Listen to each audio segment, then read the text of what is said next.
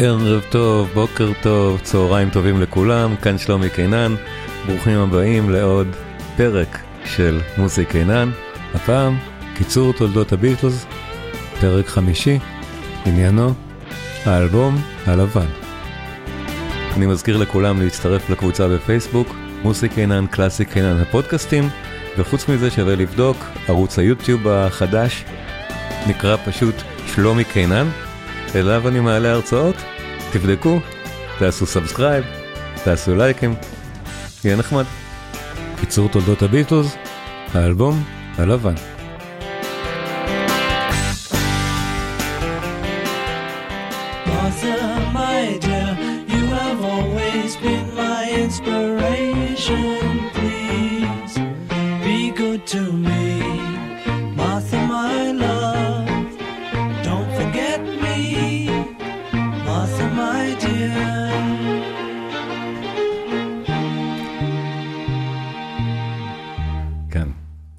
אז אה, ברוכים הבאים, אנחנו במפגש החמישי.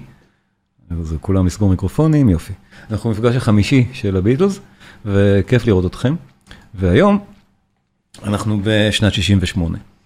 וזו, אחרי, אחרי הפעם הקודמת, ברור שזו, שזו תקופה עצובה.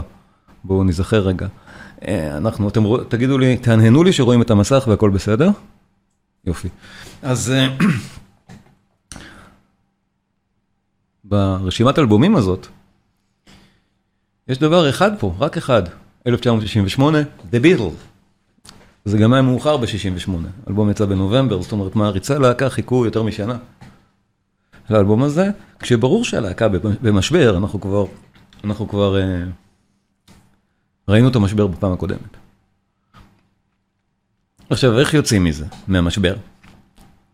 בגלל שהשנה הזאת היא כל כך משברית, ותכף אנחנו נראה בניתוח המוזיקה מדוע, יש עליה תילי תילים של אגדות. מי רב עם מי ועל מה ומתי. כתבו על זה תילי תילים של מיתולוגיה, על שנת 68 של הביטלס, אז אנחנו ננסה להתעלם מהמיתולוגיה ולשמוע רק מה יש בהקלטות עצמן. שזה מספיק בשביל להבין מה הלך שם.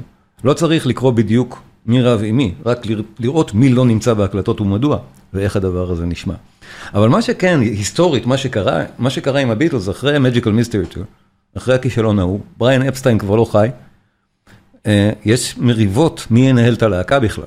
מי יהיה המנהל הבא של הלהקה, מקארטני לא מסכים עם לנון ועם, ועם שני החברים האחרים, כבר זה, המריבות האלה ברקע, והם בתור מין גיבושון נוסעים ארבעת הביטלס ביחד להודו לסדנת מדיטציה. חודשיים הם היו שם, לנון התפכח מזה, אנחנו נראה, בדיוק התפכח disillusioned, נראה, נראה למה, שוב, לא משנה מה היו השמועות, נראה בשירים מה הוא כותב על זה, אה, אבל חודשיים הם שהו שם, והלחינו הרבה מה, מה, כתבו הרבה מהאלבום הזה שם. הרבה מאוד שירים באלבום הלבן נכתבו ב, בסטינט הזה שלהם בהודו, בענייני מדיטציה אצל המערישי. עכשיו, חלק מהאלבום לא, אבל רובו כן. וזה אלבום כפול.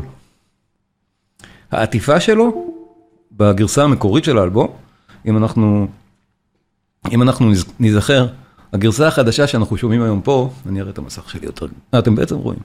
הגרסה הזאת, זה גרסת 2018, הרמיקסים. ובחרו פה, כן, לשים תמונות שלהם. כי הגרסה המקורית זה הלבן הלבן הזה. זה רק לבן. לכן קוראים לו האלבום הלבן, זה כינוי. רשמית הוא נקרא The Beatles. אין לו אפילו טייטל. מה שנקרא Self Titles, האלבום הזה נקרא The Beatles, אלבום כפול שעטיפתו לבנה. זה, אתם זוכרים שנה לפני כן העטיפה הייתה כל דבר הפוך מלבן. פסיכדליה מוחלטת. איפה זה ואיפה זה. עכשיו, הרגלי הסמים גם, נגיד ככה, ניכר שהשתנו לגמרי פה. כנראה בהודו, הפסיכדליה נפסקה, לפחות של לנון, והוא התפכח, או שהוא עבר לסמים אחרים, אנחנו נראה בעתיד, בינתיים, הוא חזר איכשהו לתפקד ולהביא חומר ולכתוב, וגם להתחיל להתעקש על דברים. זאת אומרת, באלבום הזה יש לנו לנון ומקארטני. ויש לנו הרבה מאוד שירים שניכר שנכתבו בהודו מאופי הפריטה האקוסטית, שהשירים האלה בכלל לא חשמליים, אנחנו תכף נשמע, שברור שהם שם היו לא עם גיטרות חשמליות והלחינו את זה על כלים אקוסטיים, על גיטרות אקוסטיות וקלאסיות. כל הדברים האלה שומעים בהקלטות, שהדברים באמת הולחנו בהודו. אבל אה, מה שעוד שומעים מצוין, זה שפה בשום מקרה הם לא עובדים ביחד. השיר של מישהו הוא של אותו מישהו. וזה ברור שיש למי השיר הזה, אין בכלל. הביחד באלבום הזה, ועד כמה זה לא ביחד. בואו נראה. אלבום כמעט ללא לעיתים. 30 שירים, אני משמיע את הטובים שבהם היום, אין זמן לכל השלושים, ברור, אני עושה מבחר של השירים האדירים בעיניי באלבום הלבן של הביטלס, ועדיין, מן הראוי לשמוע את כולו, זה חתיכת יצירת מופת, למרות שזה האלבום הבעצם רציני הלפני האחרון שלהם. כן, זה מופתי לגמרי על כל הבעייתיות שבו. אין בו את השיאים שהיו פעם, אבל יש בו דברים אחרים לגמרי שהם יפים בזכות עצמם. הוא למשל אחד מהמניפסטים הכי מרגשים שאני מכיר במוזיקה, תכף נשמע למה. אבל זה מתחיל כאן, ושימו לב מי המתופף.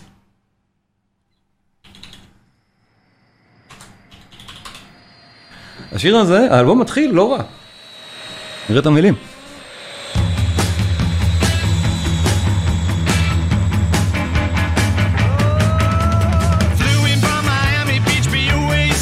הביטלס נהיו פוליטיים.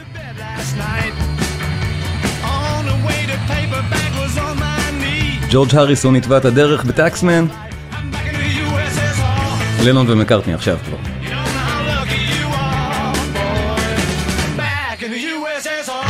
זה שיר מקארטני טיפוסי, זה להיט מקארטני. מקארטני מנסה לשמור על האלבום הזה, מבטיח, והשיר הזה באמת מבטיח. אבל הוא האחרון של הביטלס בסגנון הזה בכלל, ברוקנרול הש- הזה שלהם. זה האחרון. זהו.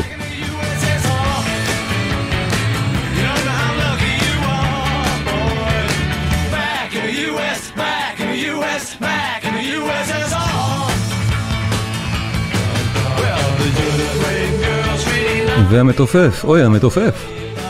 זה לא רינגו.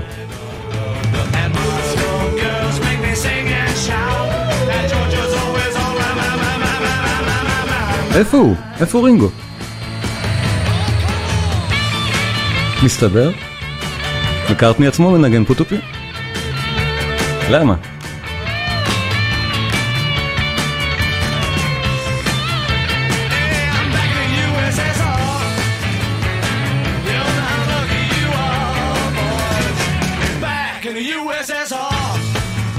עכשיו, זה שיר שכנראה לא נכתב בהודו. יש כמה שירים כאלה באלבום הזה שאנחנו שומעים שמקארטני כתב אותם בכוונה להיות שירים קליטים וקלים יחסית. זה מהם. נשמע עוד אחד כזה עוד מעט.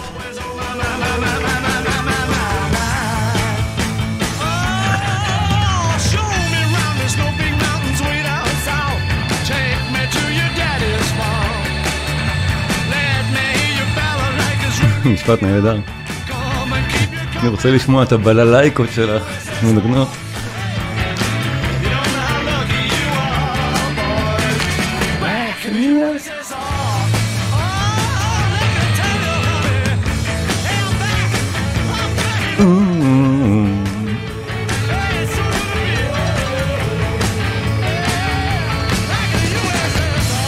שימו לב לחיבור בין השיר הזה לשיר הבא. ג'ורג' מרטין, המפיק, ממש מנסה לתת אחידות. שיר של לנון, הפריטות האלה, אמרנו המון באלבום הזה, הפריטות מהודו. Dear Prudence, מדיטציה, כל היום מדיטציה. פרודנס זו פרודנס פארו, אחותה של מאיה פארו? מאיה פארו? שפשוט נשארה כל הזמן בחדר. כל הזמן. ופה שימו לב לתופים גם. שוב, זה מכני מדי, זה לא רינגו. Dear Prudence, greet the brand new day.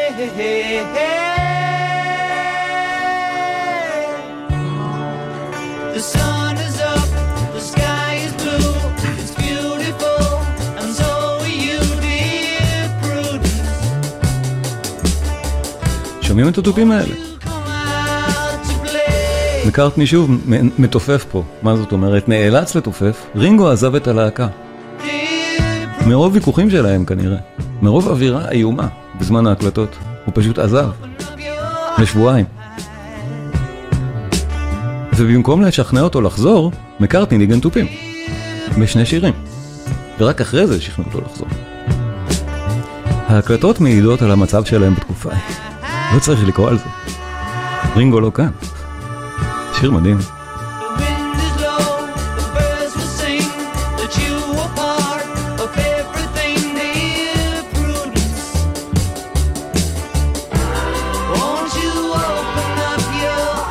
פרודנס פארו.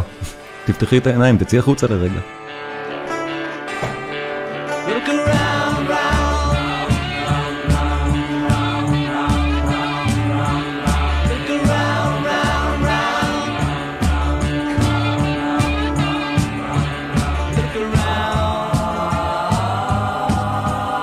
אני הזהרתי קודם, זה כנראה האלבום הכי עצוב של הביטלס. הוא כזה. מצמרר בעיניי ביופיו.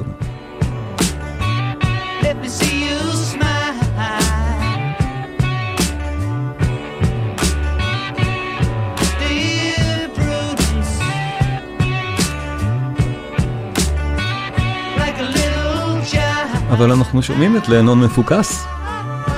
לגמרי בפוקוס פה. ברוך שובך, לנון. בוא נשמע מה עוד תביא לנו פה.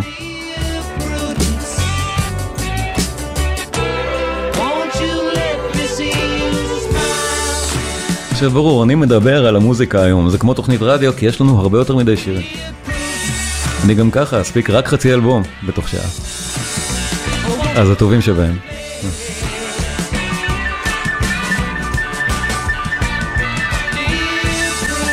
הירידה פה לחצי קצב היא כל כך חזקה, שימו לב. one, two, three, four, חצי. sun is up, the sky is blue, it's beautiful.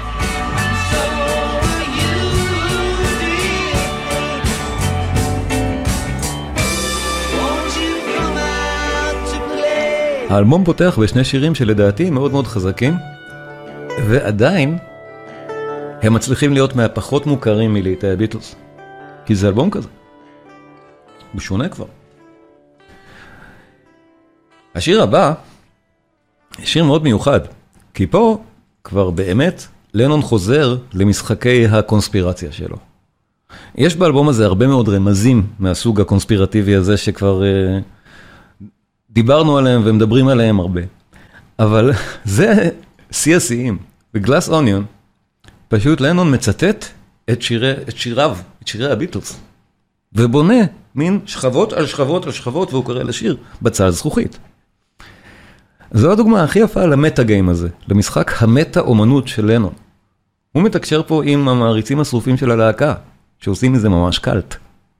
אז השיר השלישי זה רוקר מצוין של לנון, שוב, לא ברמת הלהיטיות הרגילה של הביטלס, כמעט אף שיר פה הוא לא כזה, אבל שימו לב למילים שלו. איך כמה שירים של הביטלס, כבר המשפט הראשון, Strawberry Fields. כל דבר פה הוא דרך בצל הזכוכית הזה.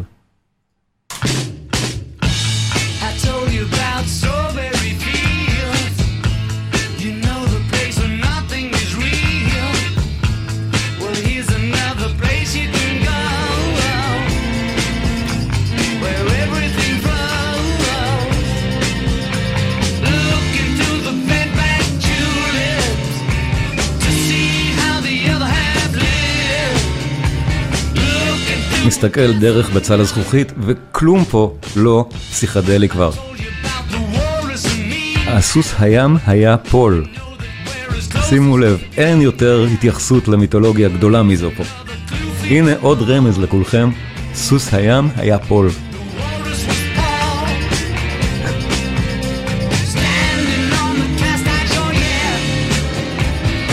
ליידי מדונה, עוד שיר שלהם.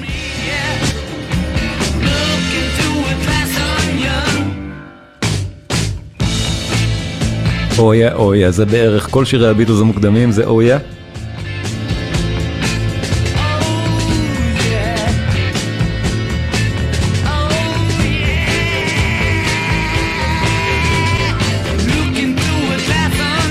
נהדרת.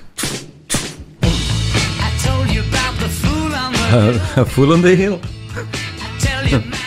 כל הגיבורים פה. ואפילו הציטוט הקטן של החליל של ה Fool on the Hill.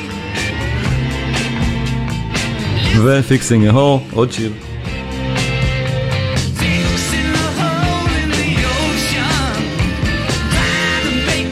מה זה dovetail joint? לא הצלחתי למצוא בדיוק. ושוב, משהו שנשמע כמו חיבור טוב לשיר הבא. אבל השיר הבא, זה להיט שלנון כל כך לא סבל, שבסוף לא הביטלס הוציאו אותו בכלל כסינגל. למקארטני? היה... כן, יונה, אני רק מבקש לא באמצע. ההרצאה. מה? כן, כן, לא, בקשר לזה, דף טייל ג'וינט, כן. זה איזה חיבור כזה בין הגרות, אה, אוקיי. שמנסרים את שני החלקים אה, עם שפיצים שנכנסים אחד בתוך השני. אוקיי. אז הנה, זה משהו כזה, וזה נשמע לי עוד פעם רפרנס לג'וינט. ישר שאני רואה דבר כזה, אני בטוח שהוא מדבר על משהו שמעשנים. ואם אני חושב ככה, כל מעריצי הביטלס גם חשבו את זה. זאת אומרת, ברור, נכון, אתה בטח צודק, זה זה. אבל אה, מה שמעניין, שימו לב, קודם כל השיר נגמר נורא מוזר מתוך האחידות ההפקתית ש, שמרטין כל הזמן מנסה לתת לזה. ג'ורג' מרטין המפיק מאוד מנסה לדאוג פה שמכל הברדק הזה של השירים מהודו, יהיה משהו שסגנונית נשמע אחיד, וכשתאזינו לאלבום תשמעו עד כמה הוא מבולגן. היום אנחנו שומעים את חציו, שוב, שירים נבחרים, אבל השיר מסתיים ככה. כל זה בשביל לחבר אותו יפה הלאה. מרוב שהדבר לא היה מתחבר יפה אחרת. זה עד כדי כך מאולץ. עכשיו, ה- ה- הלאה, זה באמת ההפוך, ההופכי ההוא של מקארטני, מלחין הלהיטים, שכותב פה להיט ענק של להקה אחרת מוציאה כסינגל, המרמלדה קצת אחרי. כאילו, הביטלס למקארטני הייתה תוכנית פה לסינגל עוד יותר חזק מזה. הסינגל שיצא בשנת 68 הוא לא באלבום. ומקארטני חזר מהודו, ידע איפה לנון נמצא, חצי מהשירים פה כבר של לנון, מקארטני לא יכול להשתלט על העניין, אז את השיר הכי חזק הוא שמר לסינגל, זה לא הכי חזק. ושוב, בואו נודה, יחסית לשאר להיטי הביטלס, זה קצת מטופש, אבל הוא כל כך חינני שיונה יראה לנו את הילדות בנות ה-12 שרות אותו.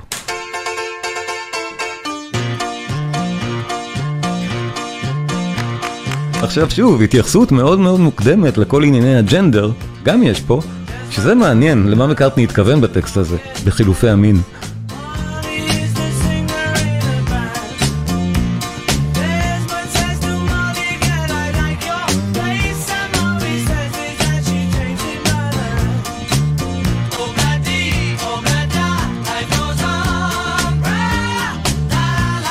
לדעתי הם לא שרים פה ברה, לדעתי הם שרים פה גרה, G-R-A, לדעתי. לא יודע בעצם.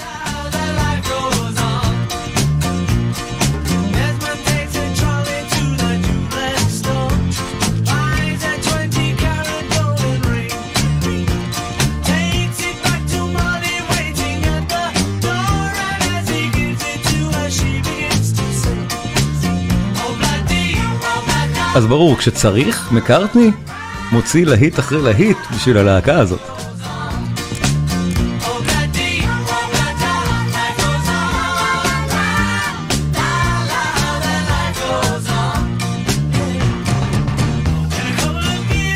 ואת השיר הזה גם, באופן מפורסם, לנון ומקארטני רבו עליו. לנון אמר שזה השיר הכי גרוע של מקארטני. התראיין ואמר את זה. פשוט ככה. עכשיו,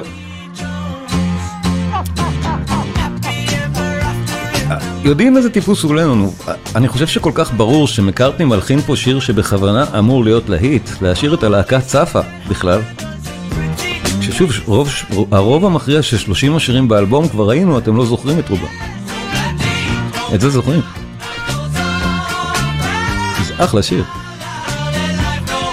להיט מעולה.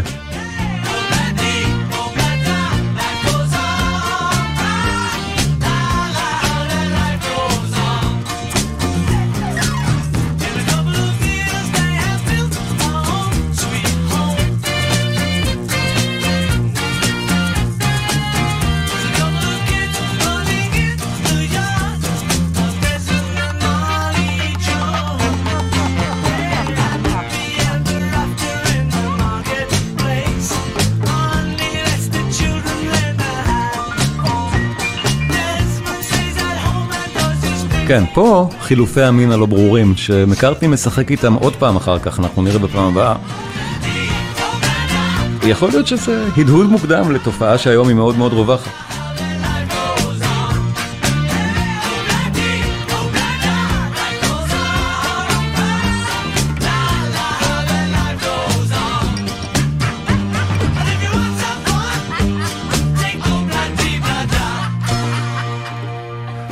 עוד בעיה רצינית מאוד שהייתה באלבום הזה, ושוב, לא צריך לקרוא על זה, אלא שומעים את זה, זה נוכחותה של יוקו אונו שם. שוב, לנון התעקש להביא אותה לכל הסשנים, ואת זה אנחנו גם יודעים מהריבים הקשים שהיו בלהקה, אבל פשוט שומעים אותה מוקלטת. הוא פשוט לא הניח לזה. אז יש לנו למשל דוגמה לשיר הבא באלבום, שהוא זה.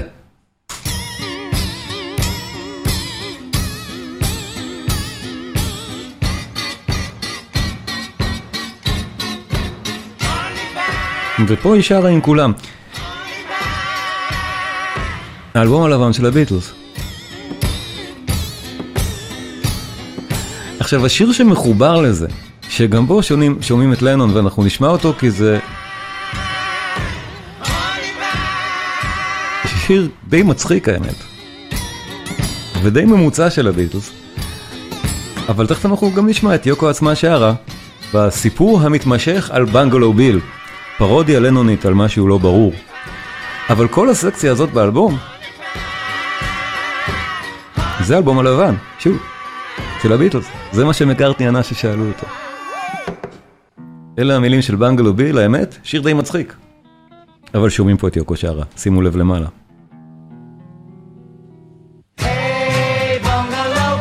הקול הגבוה הנשי מצפצף.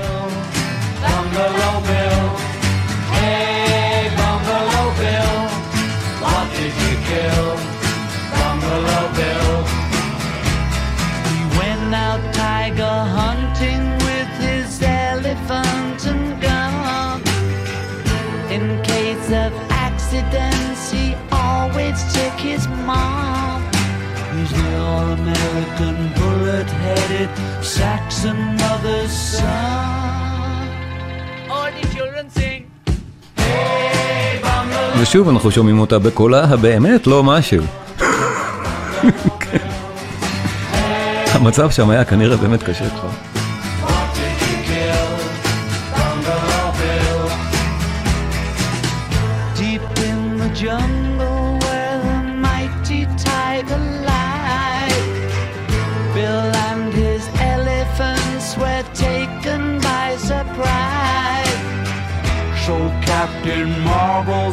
Him right between the eyes.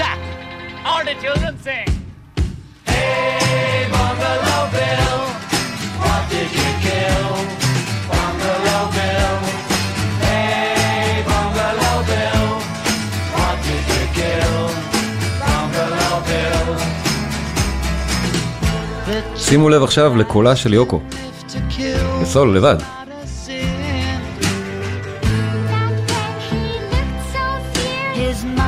Yes.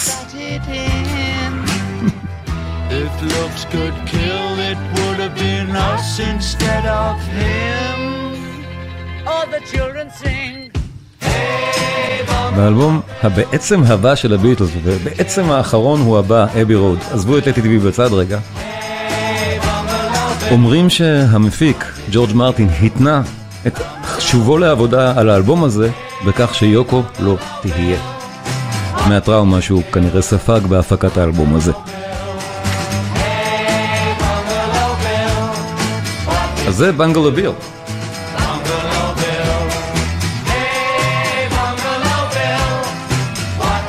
עכשיו בואו נחסוך את הסוף הזה באמת, לא צריך לשמוע את כולו, זה פשוט חוזר וחוזר וחוזר וחוזר. שוב, הביטלס פה פחות מפוקסים קצת.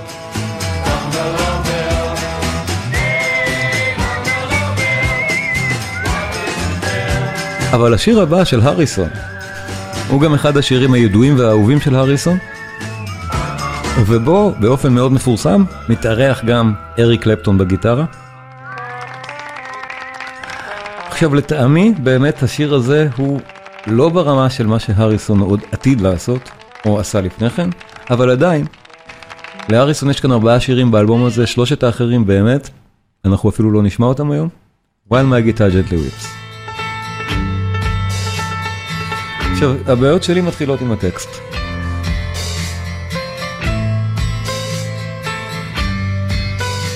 הריסון בדרך כלל מעמיק, וגם כאן הוא מנסה, אני חושב, להעמיק, ובגלל זה יוצאים לו משפטים כמו, אני מסתכל על הרצפה ואני רואה שהיא זקוקה לטיטו.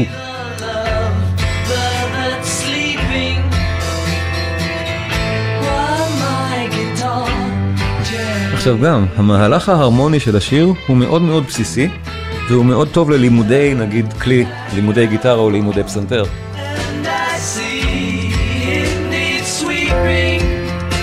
באמת הכי בסיסי שיש.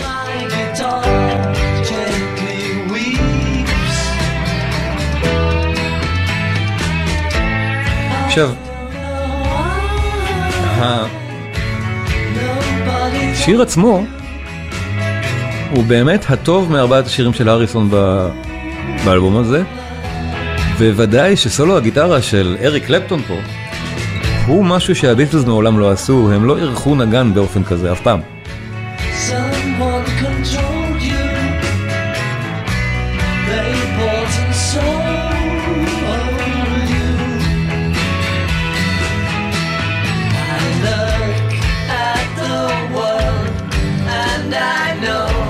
עכשיו הריסון, כשהוא אירח פה את אריק קלפטון, הוא למעשה עשה לו פרגון ענק. אין כבוד יותר גדול לנגן מאשר להתארח כנגן סולו בשיר של הביטלס. קלפטון לקח לו את האישה אחר כך. האנשים האלה לא כל כך נחמדים.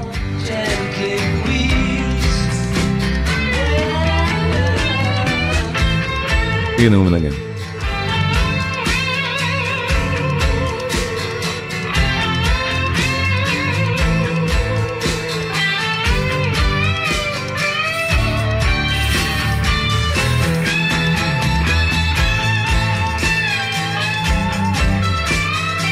אז כשה, כשה, כשהגיטרה שלי בוכה בעדינות, הריסון באמת רצה להביא פה גיטרה שיודעת לבכות בעדינות, זה לא פשוט. באמת צריך להיות כנראה קלפטון.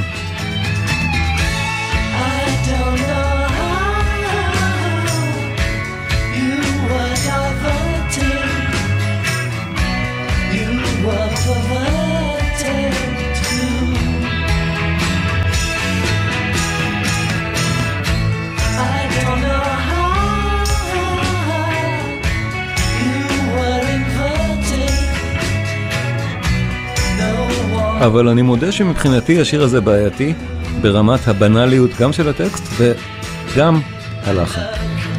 זה באמת See the love there that's sleeping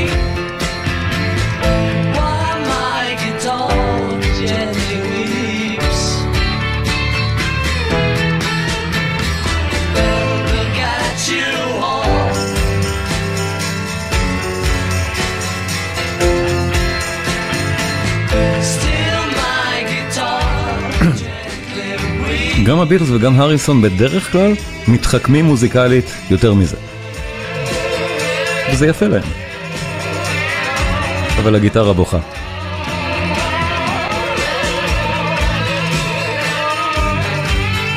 והבכי של הגיטרה הוא נהדר.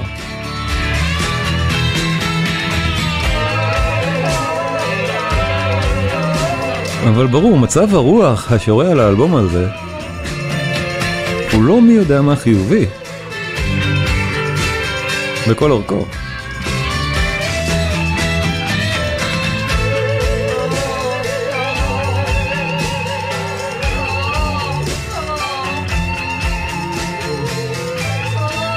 והשיר הבא נקרא Happiness is a Warm Gun. שם מאוד מוזר לשיר Happiness is a Warm Gun. זה הביטוי באנגלית ש-Happiness is אז אקדח זה דבר נהדר, אקדח אחרי שיערה, זה נפלא. לנון פה מלחין, עכשיו הוא שוב לא בפסיכדליה, הוא מאוד מפוקס פה, על שיר עם הרבה מאוד חלקים. שוב, בניסיונות המוזיקליים המעניינים של לנון עושה כבר, עקבנו אחרי ניתוח של כמה כאלה. Strawberry Fields Forever, I'm the Walrus, עוד פעם ניסוי מוזיקלי, להרכיב שיר מכמה חלקים נפרדים לגמרי, בכל מיני השתגעויות מוזיקליות באמת מסובכות של חילופי משקלים וספירות. על טקסט, לנוני, שוב, מאוד קשה, מאוד אירוני ומאוד חזק. זה אחד מרגעי השיא באלבום, ושוב, במקביל, האלבום הזה, רגעי השיא מהסוג הזה שלו, כמה שהשיר הזה הוא נהדר, הוא בהחלט לא ברמה של מקביליו הקודמים, כמו Strawberry Fields Forever, אבל עדיין, מה שקורה פה, שהשיר הזה הוא סוג של סוויטה, שבנויה בעצם מכמה חלקים, שימו, תכף אנחנו נשמע ונשים לב, זה הדגם שבפעם הבאה שאנחנו נדבר על Abbey Road, מקארטני הרחיב בשביל ה masterpiece האחרון של הביטלס.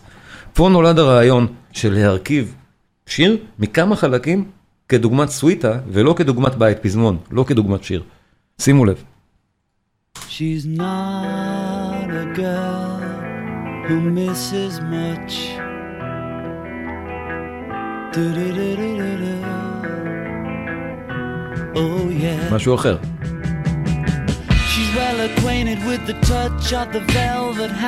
Like a איך סופרים את זה בכלל? window pane. The man in the crowd with the multicolored mirrors on his hobnail boots. וזה הטקסטים הלנוניים. Lying with his eyes while his hands are busy working overtime. Soap impression of his wife which he ate and donated to the national. איך סופרים את זה וכל הלהקה מנגדת נהדר, כן. שוב, נסו לספור את זה, אי אפשר.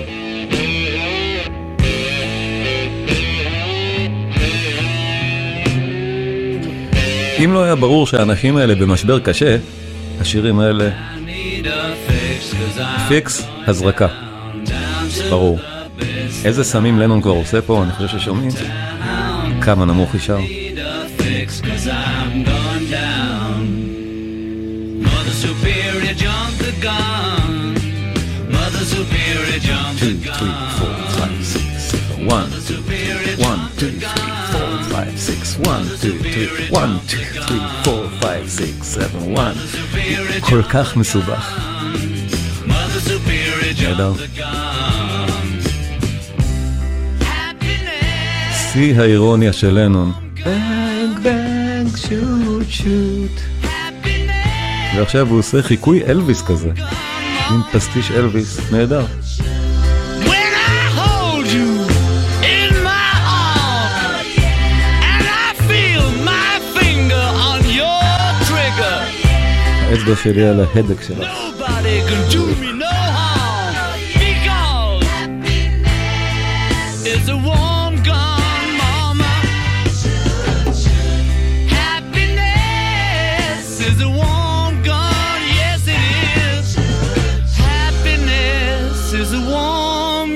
It is. God.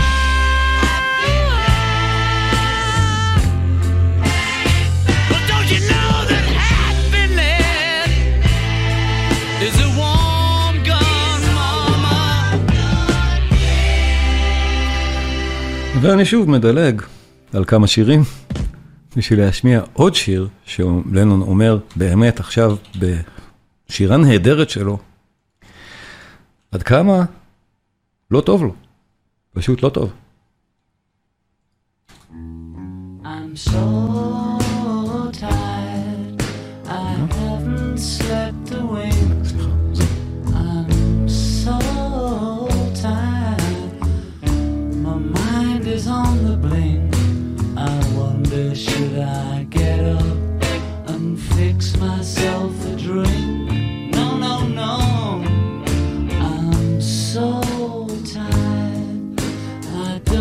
בואו נזכר את הביטלס לפני שנתיים. איפה? I'm so tired. ואיפה פניליין? mind is set on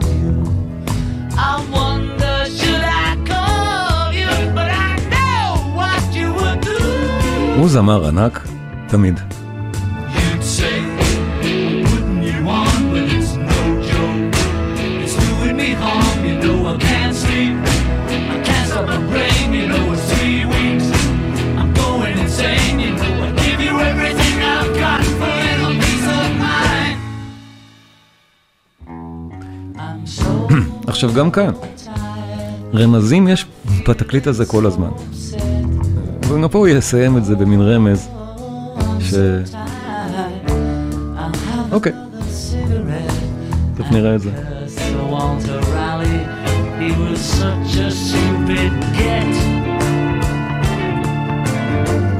Say,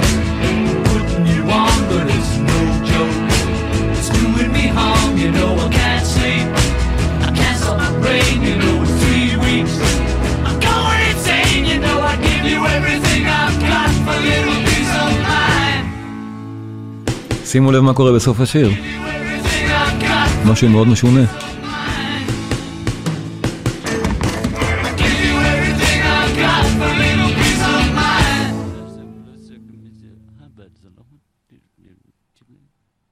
הלחישה המשונה הזאת.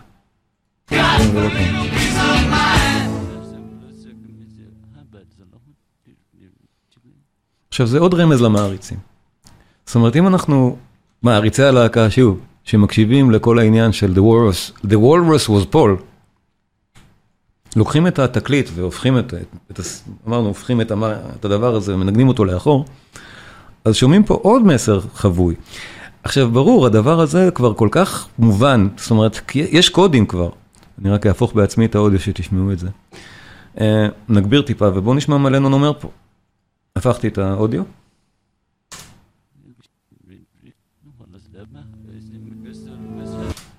שימו לב ל-Paul is dead now, miss him, miss him, miss him. Paul is dead now. שוב, זה כאן. Paul is dead now, miss him, miss him, miss him. עכשיו, זה מוכנס כאן בכוונה, שוב. לכל מעריצי הלהקה ברור שיש פה מלמול. אפשר לשמוע אותו, והם נורא רוצים לפענח מה לנון אומר.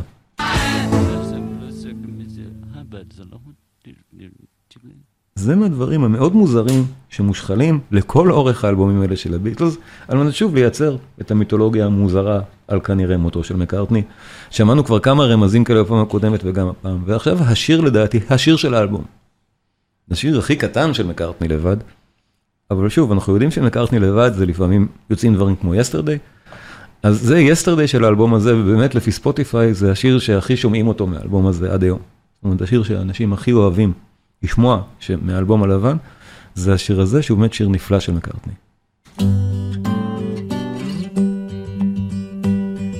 Blackbird. זה רק מקארטני, אמרנו. הכל פה נעשה בנפרד. הפריטת אצבעות הזאת מהודו. על גיטרה אחת. והדבר הזה, הוא מקיש על המיקרופון, עם האצבע. מקיש על מיקרופון, כזה.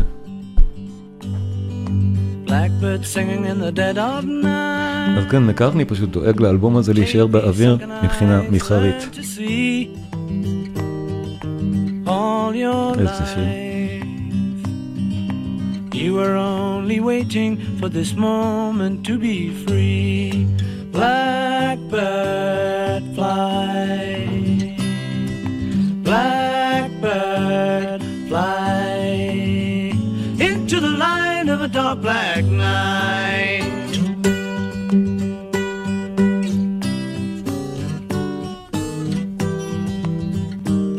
זה מסוג הדברים שבאמת הם הלחינו בהודו, כשאין גיטרות חשמליות ויש רק גיטרות אקוסטיות וקלאסיות.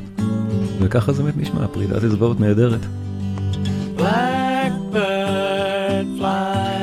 רגעי השיא של האלבום הזה, גם של לנון לדעתי, תכף נשמע, הם של גיטרות שפורטות כך. שמענו כבר את דיר פודנס, ועוד מעט נשמע עוד אחד.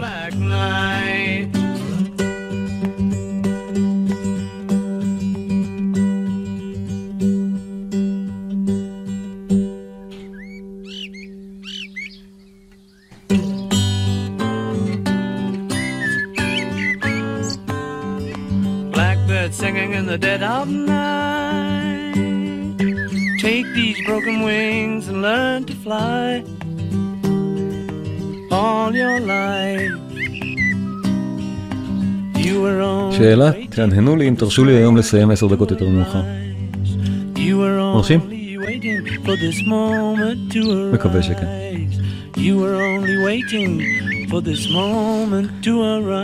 אני גם ככה מדלג על המון שירים מהאלבום, אבל אני כן רוצה לא לדלג על חצי או יותר מחצי. אז אה, כן. השיר הבא שאני רוצה להשמיע מפה זה שיר מקארטני, לדעתי מתוק ודי אהוב, אבל שוב, זה בדיחונת. זה ודאי לא שיר גדול, שהאלבום הזה הוא מלא בכאלה. והבדיחונת המתוקה של מקארטני, ששוב, אהובה מאוד על ילדים, ומעניין אותי אם אתם בכלל כאוהבי הביטלס, או מר... אבל לא מעריצים שרופים, בכלל מכירים אותו או זוכרים אותו. שיר מאוד חמוד של, מאוד חמוד של מקארטני. מקארטני פה מחכה מבטא אמריקאי. למקארטני אין בעיה עם הדברים האלה, שמענו את זה גם במישל שהוא חיכה צרפתית. And one day his woman ran off with another guy. Hit young Rocky in the eye. Rocky didn't like that. He said, I'm gonna get that boy. So one day he walked into town, booked himself a room in the local saloon. Rocky Raccoon checked into his room only to find Gideon's Bible. Rocky had come equipped with a gun to shoot off the legs of his rival. עכשיו, אה, באמת, His rival, it seems, אפשר אולי להבין את לנון שסדרתית כבר לא אוהב את השירים האלה של מקארטני.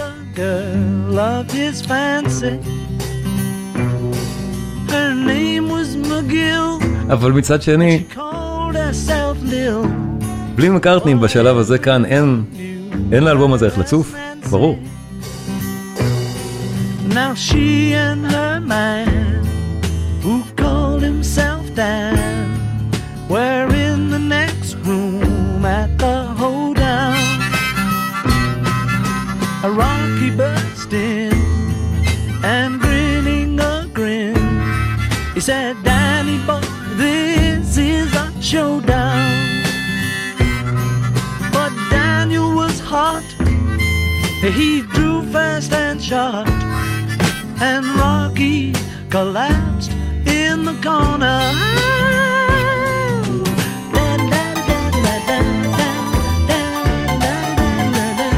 עכשיו קודם, לפני שהתחלנו את המפגש, השמעתי עוד כמה שירים מהאלבום הלבן שאנחנו לא נשמע במפגש.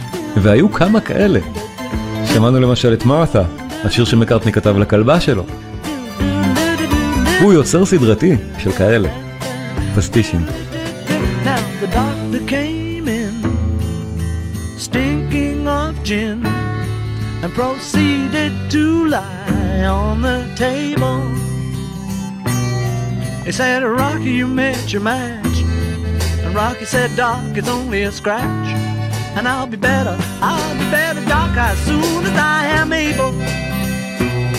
And now Rocky Raccoon, he fell back in his room only to find Gideon's Bible.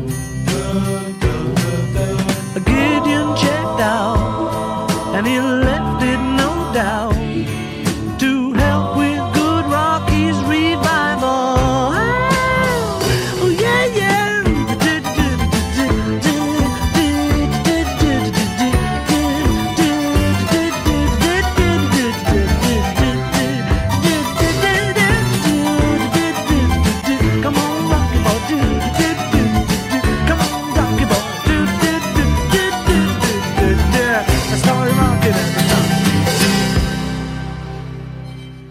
והשיר שסוגר באמת את הצד הראשון של האלבום, הוא אחד מהשירים הכי קטנים של לנון, רק לנון, והכי אישיים ואינטימיים שלו, טקסט על, בעצם על אימו, ג'וליה, ג'וליה לנון. אה, שיר באמת מאוד מאוד עדין, שאם אינכם מכירים, הוא בהחלט מה... מהרגעים לדעתי הכי מרגשים של הביטלס. לנון שר לאימו, לג'וליה. Half of what I say is meaningless. הוא איבד אותה כשהיה בן 12, I say it just to אבל גם כך הוא היה צריך לגדול אצל דודתו. לא גדל אצלה, אבל אהב אותה מאוד. עכשיו הוא עושה פה סוג של טרנספרנס. לאהובתו יוקו.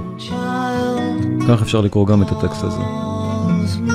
Calls me. אושן צ'יילד זה יוקו. So I sing the song of love, אותן פריטות מהודו של שתי גיטרות. Seashell eyes, windy smile calls me. So I sing the song of love,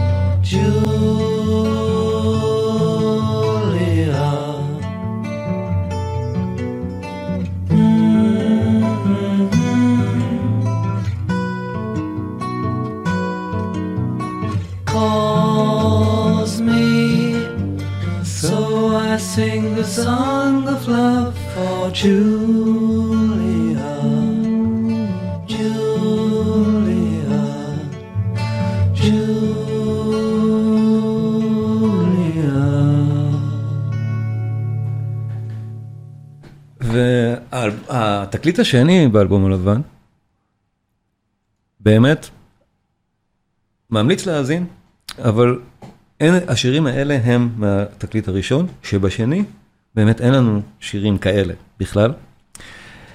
אבל יש אה, שיר לנון מאוד מעמיק ומאוד מעניין. אחד מהאהובים עליי שלו. אה, אבל הוא באמת מהפחות מוכרים, אבל שווה להבין גם את הסיפור שמאחוריו, שיר שנקרא סקסי סיידי. ובתחילת ההרצאה אמרתי שהאלבום עצמו יסביר מה קרה שם. אז כן, זה מסביר למשל מה קרה בהודו. סקסי סיידי, בהתחלה דובר לשיר אותו למהרישי. כאילו זה...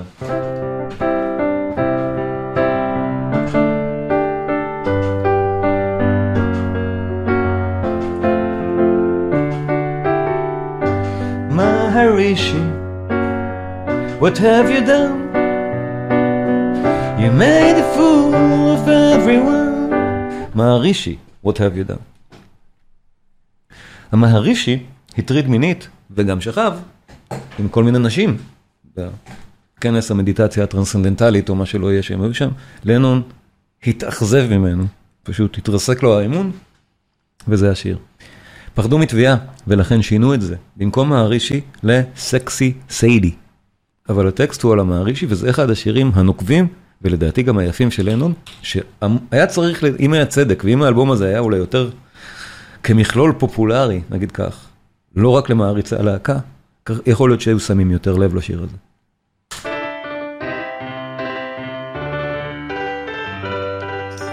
פשוט להחליף את המילה סקסי סיידי במהרישי ולהבין את הביקורת. Sexy Sadie,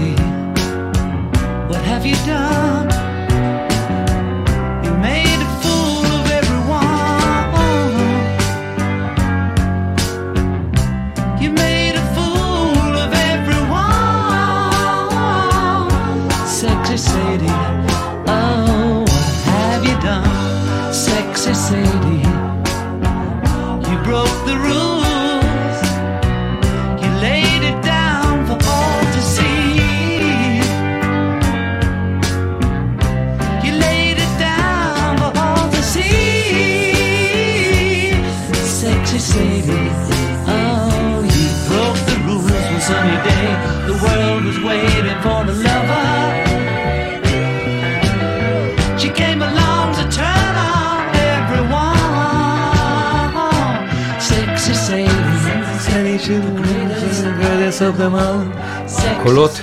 שימו לב לקולות הרקע שעונים כל הזמן.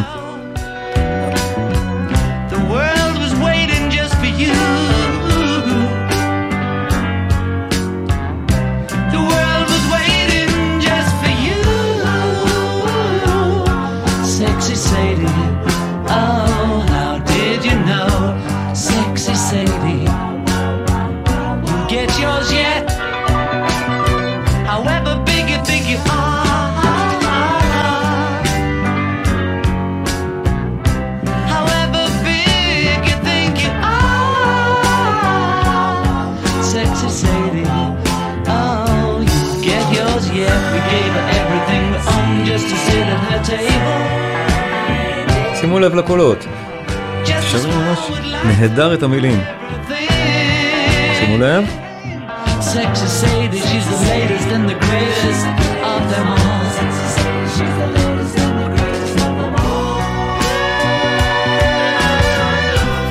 זה כל כך.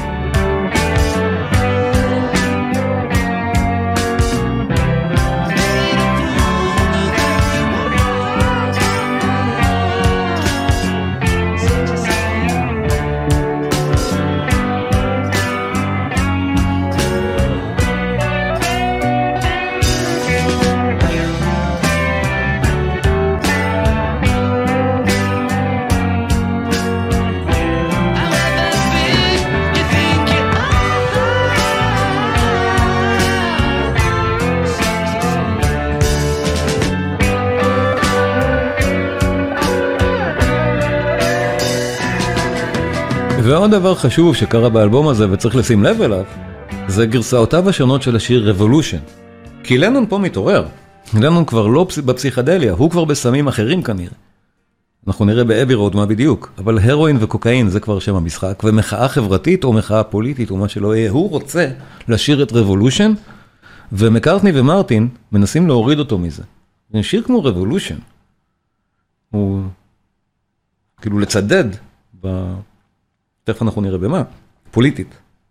להיות עם אמירה פוליטית מאוד חריפה. אה, לא לעניין שאנחנו נעשה אותו. אבל הוא התעקש, אבל הם חשבו שהוא עדיין במצב של להיות על הטריפים שהוא היה קודם, ולכן יהיה קל לשכנע אותו, כמו, כמו בסארג'נט פפר, שאפשר יהיה לשכנע אותו תמיד. אבל עכשיו הוא לא מסכים. אז הגרסה שיש באלבום של השיר Revolution, או Revolution 1 למשל, היא הגרסה שלנון לא רצה בה. גרסה מועטת של השיר, שבעצם מקארטני ומרטין האיטו אותה על מנת שהיא לא תתאים לשחרור כסינגל, שזה מה שלנון רצה. לא נשמע את כולו, רק נשמע את התחלה שלה להבין עד כמה היא איטית. בואו נראה את המילים.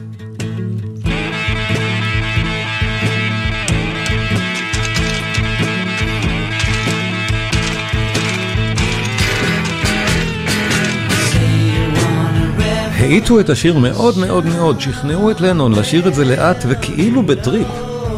פשוט בשביל שזה לא יהיה חזק. למסמס את האמירה. ושהוא אומר, count me out.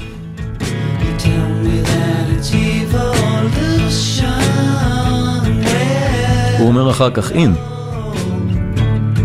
אז מה?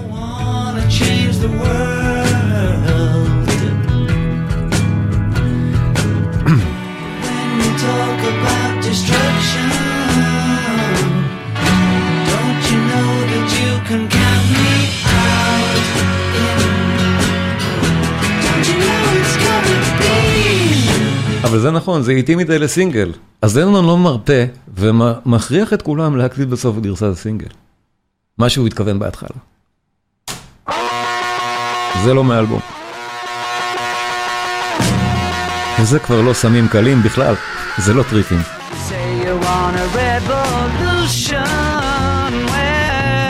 know. פתאום זה רוקר.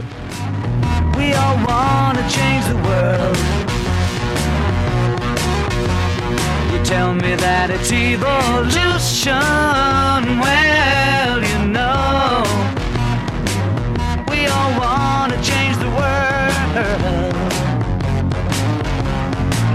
But when you talk about destruction, don't you know that you can count me out? For an out in, it's for count me out.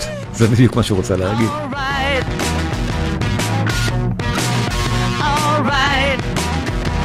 יש הבדל במילים.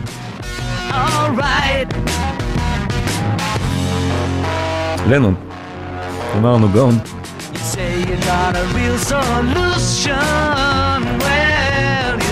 זה משפט רלוונטי כל כך גם לעכשיו, בוא נודה. plan. או באמת, אני הייתי מאוד שמח to see the plan.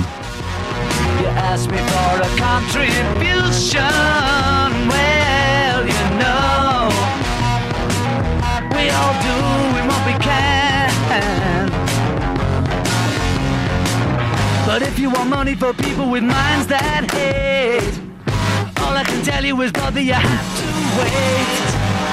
זה רוקר.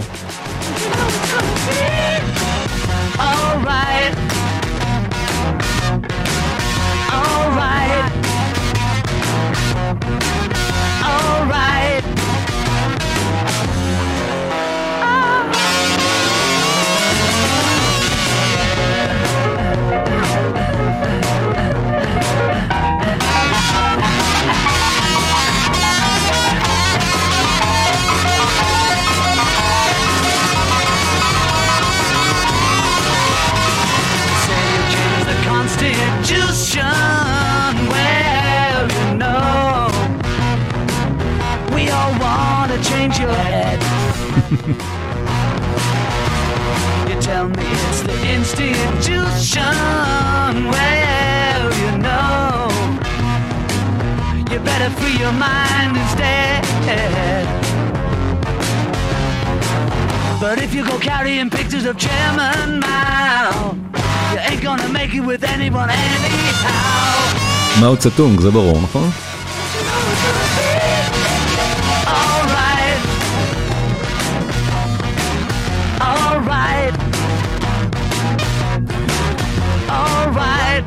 מקארטני מבין איזה אלבום יש לו כבר פה. הוא ממש מבין איזה סוג של אלבום מתרקם. בטח כשיש לנו גם את Revolution נאמבר 9. שאם אמרנו בפעם הקודמת ש... Within You Without You של הריסון, השיר ההודי, היה הסטייה הסגנונית הכי רצינית שהביטלס עשו באלבום שלהם. הם חיכו שנה ועשו סטייה סגנונית עוד יותר גדולה, אם אפשר לקרוא לזה ככה. Revolution נאמבר 9 של לנון, שיר ארוך מאוד, שנשמע ככה.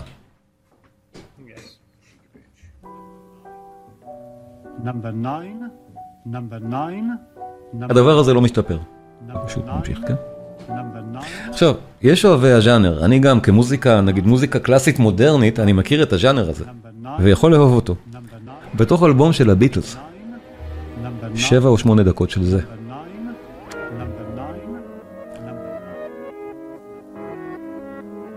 אז במצב רוח הזה, מקארטני לדעתי נרתם להציל את המצב ב-68. ומוציא את אחד הסינגלים הכי גדולים של הביטלס. הוא אומר, אוקיי, יהיה לי סינגל אחד בשנה הזאת, מספיק חזק, שהאלבום באמת יצליח בזכותו. סינגל, לא באלבום, ברור. אבל מקדם המכירות הכי טוב ללהקה בנפילה חופשית, Hey Jude, כי מקארטני הוא גאון. בתקופה הכי גרועה שאפשר. והאמת שהשיר הזה מדבר גם על בוא נתגבר. אבל לא נותנים למקארטני מספיק קרדיט לדעתי. איזה שיר.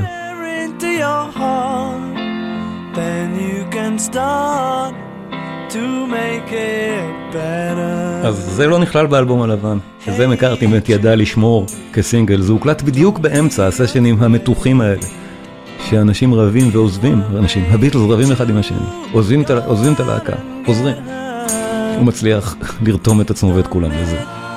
You let her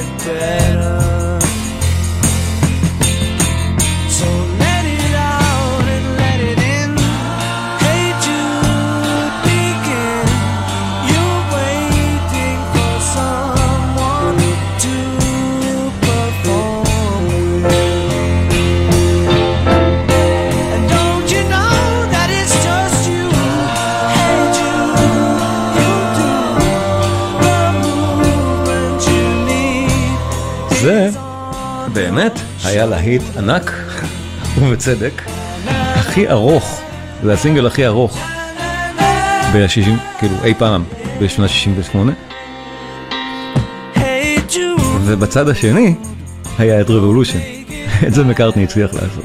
זה באמת שיר יותר חזק, אז זה היה A-side וה- B-side, Revolution של לנון. בגרסה המרביצה שלו, כן. עכשיו השיר הזה כל כך ארוך באמת בגלל הדרך ההמנונית שבה הוא, מסת... שבה הוא מסתיים. הוא יכול להיות חצי אורך. אבל מקארטני יודע כל כך טוב, הוא מוזיקאי כל כך שלם.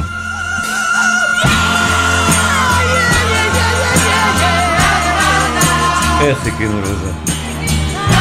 זה גם אחד הדברים שהכי כיף לנגן, והכי כיף לשיר מאז ועד היום. שירו. אני אנגן.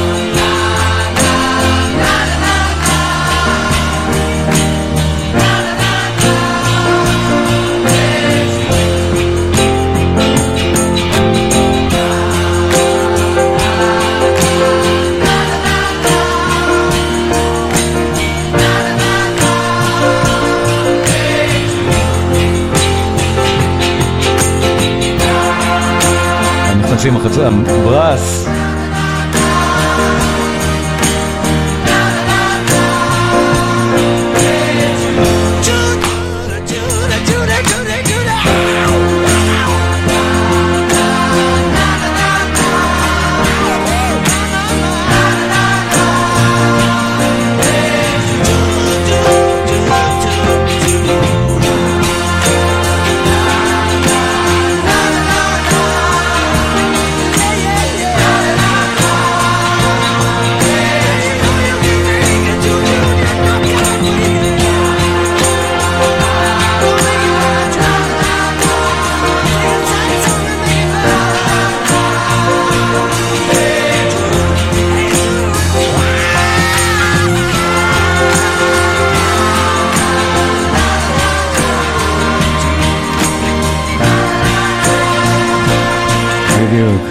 אז אה, תודה רבה לכם.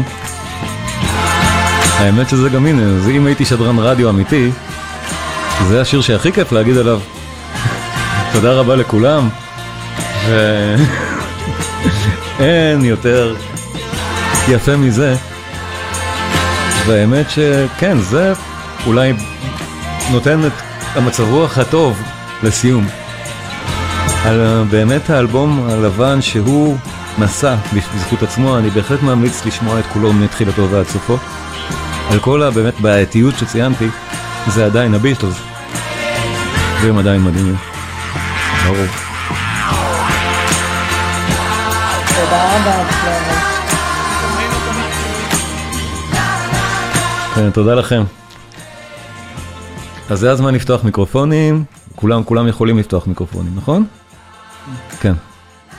יופי, אז אפשר, אפשר לדבר, לשאול שאלות. מהנה. תודה רבה. אני עכשיו רואה, רואה בצ'אט ששאלו אותי, השירה שלה... אה. השירה שלה זה משהו שצריך להוציא מהחוק של, אה, דיברנו, דיברנו על יוקו אונו. זה משהו שהיה צריך להוציא מההקלטות, כן. זה, אנחנו בפעם הבאה, אני- מה, מה שקרה באבי רוד זה שבאמת אה, ג'ורג' מרטין פשוט סירב לעבוד בזה אם, אם יוקו בא. זה היה תנאי שהוא, לפחות ככה, ככה אומרים, זה השמועה, מפי, מפי המיתולוגיה. היא באמת לא מצייצת שם יותר מילה, באבי רוד לא שומעים אותה בכלל. שזה מאוד עוזר לאלבום הזה להיות טוב, כן? שלומי, כן. למה ירו בג'ון לנון? מה אמר הרוצח? למה הוא ירה? מרק? צ'פמן? בגלל, בגלל שהוא היה כנראה שמרן ומחגורת התנ"ך, והסיפור של לנון יותר מישו, זה היה כזה, ש... הוא היה, הוא- דין, דין רודף, נו. כן, כן. דין, איך זה נקרא? למה, למה, למה ירו. כן, דין, דין, דין רודף, משהו כזה. במשפט אחד, מה הדבר הכי מדהים מבחינתך בביטלס? אה, זה שהם שרדו עד היום. תראה, הדרך להסתכל על זה היא הפוכה, מה, מה סטיפן הוקינג אמר, מה ההוכחה לזה שאי אפשר, אפשר לחזור בזמן? אין הוכחה. לא, ההוכחה שהוא אומר שאם היה אפשר, היינו פוגשים כבר את אלה שחזרו בזמן. בסדר. נכון, אז אותו דבר, מה- מה- מה- מה הדבר הכי טוב. בביטלס? זה שהם הצליחו לשרוד 60 שנה ככה. זה בדיוק לפי לא אותו היגיון. אותי. יש יש מה כאן הרבה לעשות? דברים גדולים, אני חיפשתי משהו... אני אני מתאר לעצמי, אבל זו שאלה מאוד מכשילה, אי אפשר לענות עליה. איך נוצרה הופעה על הגג? איך זה אה, זה- קרה? זה- זה בשיעור הבא. אה. זה, וחבל שאנחנו לא יהיו את החומרים האלה לפני, הפעם הבאה, זה משתחרר ממש עכשיו. רגע, מפגש let it הבא. זה האחרון, נכון? כן, כן. מפגש בונוס. גם בכל מקרה. אז, אה, אז יופי, אני שמח. שנהנתם, יש הקלטה כמובן, אה, תועלה, כן, תועלה אחר כך, ו, וזהו, ופעם הבאה זה אלבום, אלבום, אלבום ענק, אבי רוד, הם סיימו יפה הביטלס, הם באמת סיימו יפה, הם השכילו, מקארטני לדעתי, השכיל לסיים את זה טוב. אז יאללה, נתראה בשבוע הבא. תודה רבה. שלומי, כן, כן, יונה, כן. אה, הם שרדו, לפי דעתי הצנועה מאוד, בעיקר בגלל שכל אחד שר בסגנון אחר, כל התקופות. ג'ון לנון זה לא מקארטני וזה לא השלישי. נכון, אתה יודע מה? ממש זמרים שונים. וכל אה, אחד את השני בגלל הסגנון, לא הסכימו עם- הסגנון הזה. וככה שוב, אני, אני לא חושב שהם שרדו הרבה כלהקה, זה בסך הכל, אתה יודע, האלבום הראשון עד האחרון שלהם זה שבע שנים. זה הכל. אז, אז באמת, אולי קשה לשמור על שני כוחות יצירתיים או שלושה בתוך לילה. זה המון הספק לשבע שנים, אבל זה בסך הכל 63 עד 70, או 62 עד 67, אתה לא, עד 69, אתה לא איך רואים את זה. כן. באמת לא הרבה זמן. אבל כנראה שזה הצליח לשרוד כל כך טוב עד היום באמת, אולי בגלל שהיו כל כך הרבה כוחות יצירתיים בתוך הסיפורים. אם אני צריך תשובה אחת לסיפור הזה, משפט אחד, זה מה שאפשר להגיד, שאני לא מכיר שהיה בשום מקום אחר. שזה כוחות יצירתיים כל כך גדולים. אבל קשה לענות על זה. זה לא שאחרי הביטלס הם עשו משהו שמתקרב ברמתו לביטלס, אף אחד מהם. לא, לא עבד. לדעתי, שוב, לדעתי, Imagine, על כל גדולתו כשיר, הוא רחוק מ Strawberry Fields Forever. לדעתי. אבל, דעתי האישית. אבל אה, תודה רבה לכם. תודה רבה. לשבוע הבא, כן. ביי. ביי. ביי.